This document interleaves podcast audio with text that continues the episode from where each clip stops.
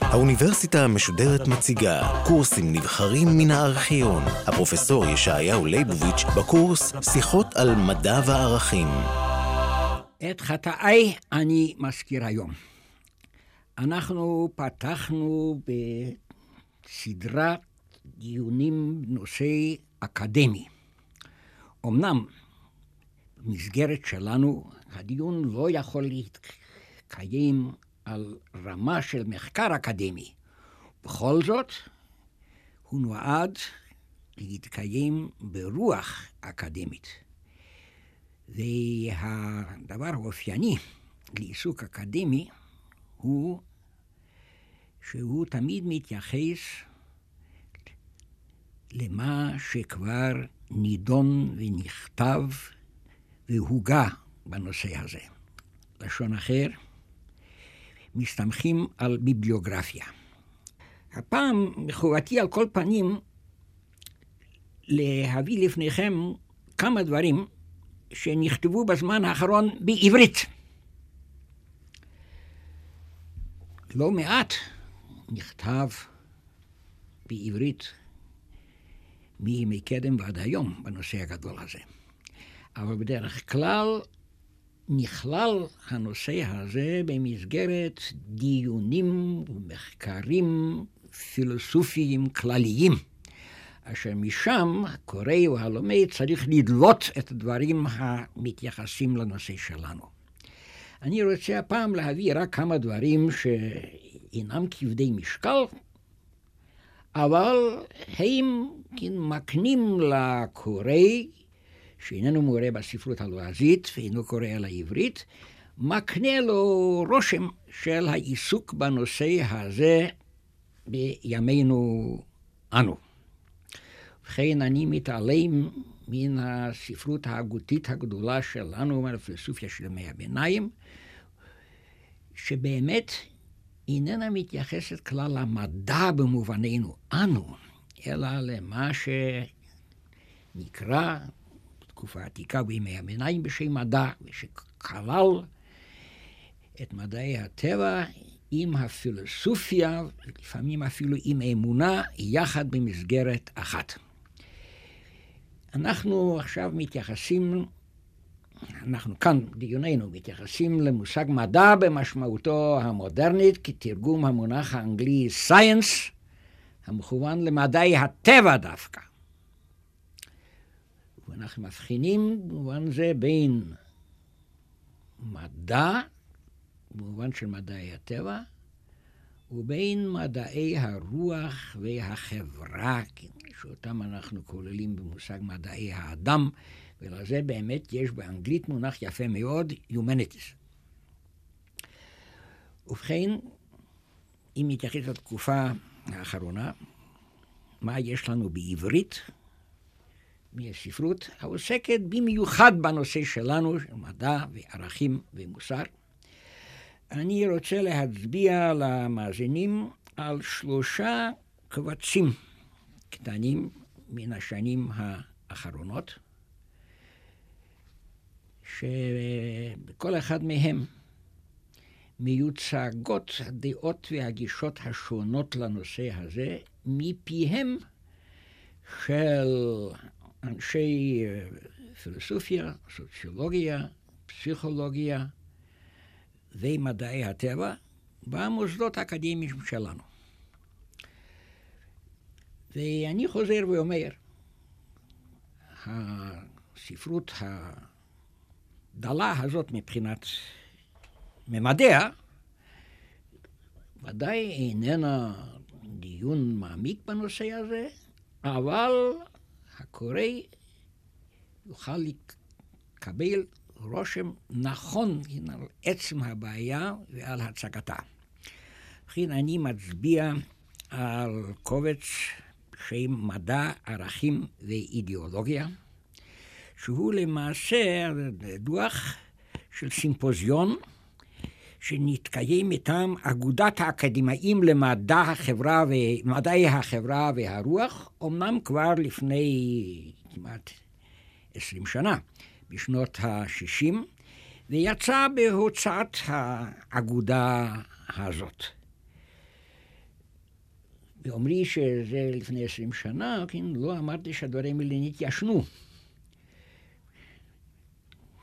המדע כשלעצמו כן, התקדם מאוד מאוד, אבל הבעיה של היחס בין המדע ובין הערכים היא בעיה נצחית. היא איננה מתיישנת, אבל גם איננה מתחדשת. ולכן ההרצאות והדיונים המקובצים בחוברת הקטנה הזאת מפיהם של כ-15 או 20 אנשי אה, מוסדות אקדמיים שלנו, הם טובים כמבוא והכנה לנושא שלנו גם היום. אה, קרוב לו קובץ אחר, שיצא כ-15 שנה אחריו. זאת אומרת, כבר קרוב לימינו. גם הוא דוח של סימפוזיון מטעם האגודה הישראלית לפילוסופיה. הסימפוזיון הזה התקיים ב-1982, לפני שנתיים, שנה, וההרצאות והדיונים יצאו צורת חוברת שהכותרת שלה פילוסופיה, מדע וטכנולוגיה. נוסף על כך, אני מרשה לעצמי להצביע על מאמר שלי בפתאון מדע, הידוע ודאי לרבים מן הקוראים, וכרך י"ג. אמנם גם הוא לפני יותר מעשר שנים. הכותרת שלו היא בין מדע לבין ערכים ואידיאולוגיה. זאת אומרת, ממש הנושא של סדרת דיוננו אנו, ודומני שגם הוא יכול לשמש מעין מבוא למאזין ולקורא. עוד קובץ בשם מדע וחברה, שהוא גם כן קובץ של הרצאות ומאמרים, בעיקר של סוציולוגים ופילוסופים, אשר הופיע במסגרת דו השובון האוניברסיטה של האוניברסיטה העברית ב-1973. כן, עד כאן מה שרציתי להעיר לגבי הביבליוגרפיה מיד בראשית הסדרה שלנו, וכאמור, ייתכן שבסופה אצביע על הספרות הגדולה והחמורה. הקדשנו את שתי השיחות הראשונות להבחנה בין התכנים של הידע והתכנים של הרצייה בתודעה האנושית. וציינו מרכיבי תודעה המתייחסים לאחד מן העולמות האלה, ומרכיבי תודעה מתייחסים לעולם השני. בעייתנו היא אם אמנם שני עולמות הם, או ניתן למזג אותם לאחד. המגמה לעשות את תורת המידות, שהיא הציר העיקרי של כל תורת הערכים, האתיקה, לעשות אותה למדע, להעמיד את המוסר על בסיס של חיובים של הכרת האדם. חיובים שהוא כיצור נבון איננו יכול להתעלם מהם, בדומה להכרות מדעי הטבע, שהן כפויות על כל אדם המבין אותם, מבלי להתעלם מן הספק הגדול שתמיד ייתכן טעות. אבל כל זמן שאין אנחנו רואים את הטעות ואין אנחנו מגלים אותה, הרי הכרה מדעית כפויה עלינו. אין האדם יכול שלא לדעת את אשר הוא יודע. ובכן, המגמה להעמיד גם את תורת הערכים, ובעיקר את המוסר, על בסיס איתן כזה, זאת היא משימה פילוסופית עצומה. על החשיבה הפילוסופית מוטל כאן לקרב רחוקים. למצוא קשר בין המושגים טוב ורע ובין המושגים אמת ושקר. ואני בהזדמנות זו כבר מציין משהו ששייך לספרות הקלאסית, ודווקא לספרות הקלאסית שלנו, למורה נבוכים של הרמב"ם, שהפרק השני בו מוקדש כולו לנושא הזה, הקשר בין מושגי האמת ושקר מצד אחד, ומושגי הטוב והרע מצד שני. אמנם הדיון שם הוא דיון פילוסופי עמוק מאוד, ולא נוכל להביא אותו כאן כמות שהוא, אבל כל מי שיודע ספר במידה שהוא מסוגל לקרוא בספרות ההגותית הכבדה של היהדות, אני מפנה אותו לפרק ההוא. ובכן, בעייתנו היא לקרב את הרחוקים האלה. אמת ושקר, שהם אמות המידה של ההגות המדעית, ובין המושגים טוב ורע, שהם קנה המידה של עולם הערכים.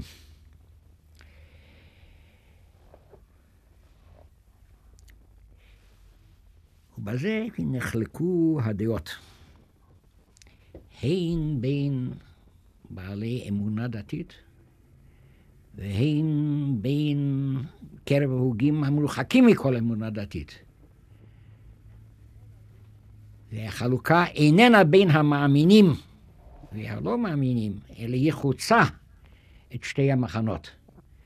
אם ניתן לזווג יחד את שני הדברים האלה, זאת אומרת להשתית את מושגי הטוב והרע על הכרת האמת והשקר, או בסגנוננו אנו לבסס את תורת הערכים על המדע, או אם דבר הזה בכלל איננו אפשרי ויש להפריד לגמרי בין שני עולמות האלה.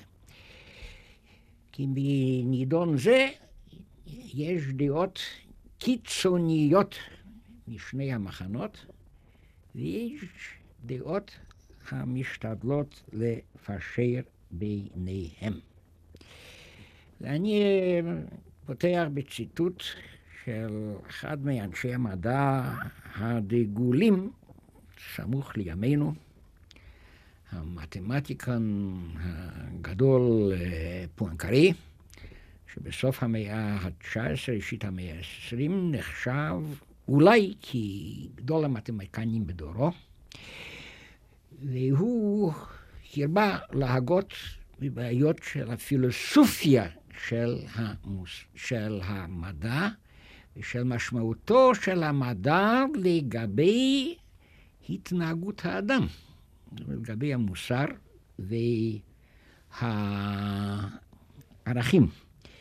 וזה לשונו, אני מתרגם פסוק מאחד ממאמריו. למוסר ולמדע תחומים לחוד, ואין זה נכנס לתחומו של זה. המוסר מראה לנו את התכלית אשר אליה עלינו לשאוף. המדע יכול ללמדנו כיצד להגיע לתכלית נתונה.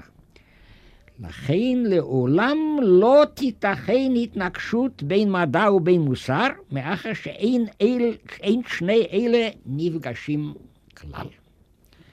אבל עכשיו נעשה קפיצה גדולה אחורה. קפיצה של 2,200 אה, שנה. ונגיע לדמות הגדולה, כן, שנחשבת, כן, בדרך כלל נוהגים לראות אותה כן, כמי שהוא אבי הפילוסופיה במובננו, אנו, סוקרטס. אשר כל מגמתו הייתה לבסס את ערכי האדם על הכרתו כיצור בעל תבונה. ולראות את המוסר כביטוי להכרת האמת. המוסר כביטוי להכרת האמת. שאלה גדולה היא אם ניסיון זה הצליח בידיו של סוקרטס ואם הוא בכלל יכול להצליח. אבל תחילה עלינו להעיר שמה שנקרא מדע בעולם היווני, ומה שנקרא מדע גם בימי הביניים, מה שנתכוון אליו הרמב"ם, שכתב את ספר המדע, איננו מדע במובן של סיינס, אלא זה כולל באמת את כל מה שהאדם משיג בתבונתו. ואילו המדע, כפי שאנחנו משתמשים במונח הזה, מתייחס למה שהאדם בתבונתו משיג הודות לשימוש בתבונה במתודה מסוימת. המתודה המדעית היא-היא המאפיינת את המדע היום, ואותה לא הכירו הקדמונים ולא הכירו אנשי ימי הביניים. זאת אומרת, אם אנחנו עושים הגבלה בין בעיית הערכים והמדע בימינו ובין אותה בעיה בתקופה העתיקה ובימי הביניים, הרי ההגבלה הזאת היא רק פורמלית. למעשה מושג המדע בשני המקרים האלה הוא שונה. כי מה הצד השווה בכל הדברים האלה? הוא זה. אם שוב נתייחס לפסקה של פואנקרי שהזכרתי לכם, שהוא כמובן מתכוון למדע במובננו המודרני, הרי בעיית השיטות והדרכים הנוטות להשגת מטרה שכבר נקבעה, ניתנת לפתרון חד משמעותי. מאחר שכל תשובה על שאלה זו עומדת למבחן של קנה מידה אובייקטיבי, מבחן היעילות. אם התשובה מקרבת למטרה, הרי היא הנכונה בשביל כל מי שנחשף למטרה זו. ואם אין, הרי היא ממילא מוכחשת הכחשה מציאותית. ואפילו אם תימצאנה דרכים ושיטות שונות להגיע למטרה, ונכריח שאפשר יהיה למדוד בפועל ממש איזו מהן היא הדרך הקרובה והשיטה היעילה ביותר. אבל כל זה בתנאי אחד בלבד, שהמטרה עצמה כבר מוגדרת וברורה, ואינה נתונה לספקות ולחילוקי דעות. לכאורה דיברנו כאן על המדע השימושי, שלגביו הדבר הזה ברור. אם מתי נאמר המצאה או תגלית אה, מדעית היא הנכונה, אם היא למעשה מתגלית כיעילה. אבל המדע השימושי אינו אלא פרי המדע העיוני. ויש להגיד שגם לגבי המדע העיוני תקף הקריטריון של יעילות, אמנם במובן אחר. המדע העיוני שהישגיו לכאורה אינם ניתנים להערכה מוחשית, יש בו בכל זאת קריטריון של יעילות, משום שמגמתו ותכליתו קבועה ועומדת מלכתחילה, והיא הרחבת הידיעה והעמקת ההבנה. ולכן כל תיאוריה מדעית, כל מסקנה מדעית ניתנת להערכה כהישג אמיתי או כטעות, מבחינת האפשרויות להמשיך מן המסקנה הזאת ומן התיאוריה הזאת במחקר המדעי ולהוסיף עליו על סמך מסקנה זו. תיאוריה היא פסולה אם היא עקרה. זאת אומרת, אינני יכול ללמוד ממנו שום דבר נוסף. כי יש גם כאן קריטריון של יעילות. אבל הקריטריון של יעילות איננו תופס לגבי ערכים כלל. כי בתחום המדע, לא כל הרוצה לטול את השם נוטל, אם להשתמש במונח של חז"ל. אם אתה טוען למדע, אתה צריך להתייחס לקריטריון שעליו דיברנו. לעומת זאת, עניין בחירת מגמה לאדם, וקביעת תכלית למעשינו, אין לנו קנה מידה אובייקטיבי. המגמה והתכלית נתונות לקביעתן של רציות ונטיות והערכות אישיות, מקריות, שרירותיות ומתחלפות. ולכן, כל אדם רשאי לקרוא בשם תורת מוסר את מה שנראה לו כתורת מוסר, ואין מי שיוכל למחות בידו, בידו מתוך הסתמכות על קריטריון אובייקטיבי. הוא יכול למחות בהתייחסו לזה שהוא איננו רואה ערך במה שמתנגדו רואה ערך. כי מה נשתנה בנידון זה המדע המודרני מן המדע של סוקרטס וגם של הרמב"ם. זאת אומרת, מן ההכרה הפילוסופית.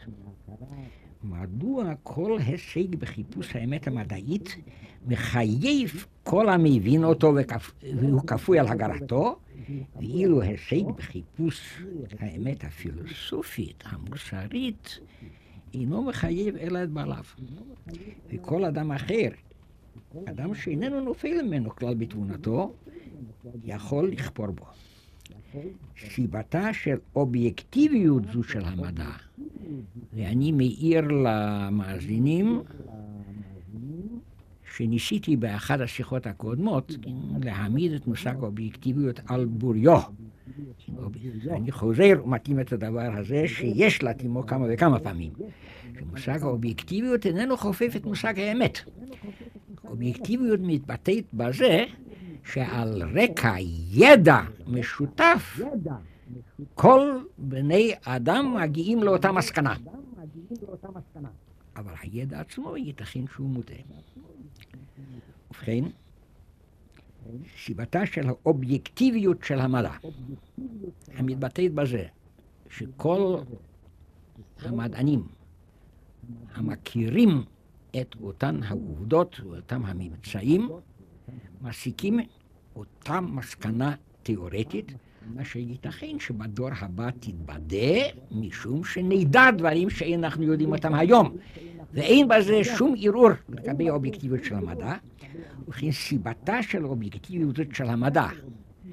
אובייקטיביות שאיננה קיימת במוסר, ואיננה קיימת בפוליטיקה, ואינה קיימת באמונה, סיבתה של אובייקטיביות זו איננו ביתרון שכל של האדם המודרני שהמציא את המדע הזה.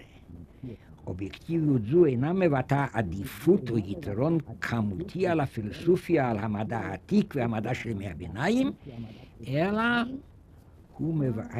אובייקטיביות זו מבטאה שוני איכותי.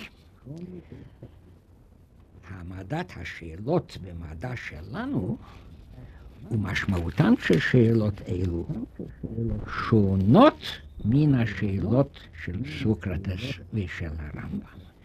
ורק על השאלות שהמדע שלנו עצמו שואל, מסוגל המדע הזה לתת את תשובתו האובייקטיבית. והשוני הגדול הזה מתבטא ביחסנו למושג הגדול של סיבה, שעליו מושתת המדע שלנו, לעומת המושג הגדול של טעם, שעליו מושתת עולם ההכרעות הערכיות שלנו. אני השתמשתי כאן במונחים סיבה וטעם, בכדי לתרגם בזה מונחים לועזיים שאינני יודע אם התרגום העברי מבטא אותם על דיוקם. כן, המונחים הלועזיים, כשאני אומר לועזית אני מתכוון בעיקר לאנגלית, שהיא השפה הלועזית הידועה ברוב הציבור שלנו. כן, האנגלים מבחינים יפה מאוד בין קוז ובין ריזן. והשאלה אם ריזן היא קוז, היא-היא השאלה של יחס בין עולם הערכים ועולם המדע.